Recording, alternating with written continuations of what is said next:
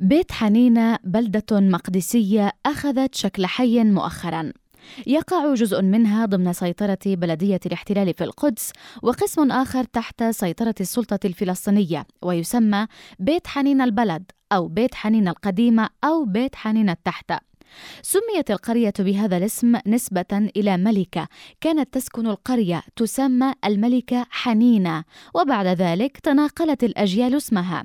وقد يكون من حانينة السريانية بمعنى الذي يستحق الحنان حسب موسوعة بلادنا فلسطين لمصطفى الدباغ.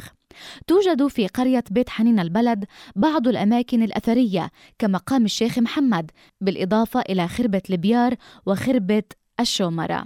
تجد اليوم مستوطنة راموت التي وقعت على أراضي بيت حنينة سنة 1973 تلتها رامات شلومو في 1990 ويعتبر حي الخربة أو ما يطلق عليه الاحتلال سديروت موشي ديان آخر الأحياء المتبقية من الأراضي التي صادرها الاحتلال لبناء مستوطنة بسكات زئيف وكان يضم معالم وقبورا تاريخية وآثارا إسلامية. وقد كانت كروم العنب والتين وأشجار المشمش الحنيني والبرقوق والزيتون تغطي مساحة أكثر من 15 ألف دنم في ماض لم يكن بعيدا.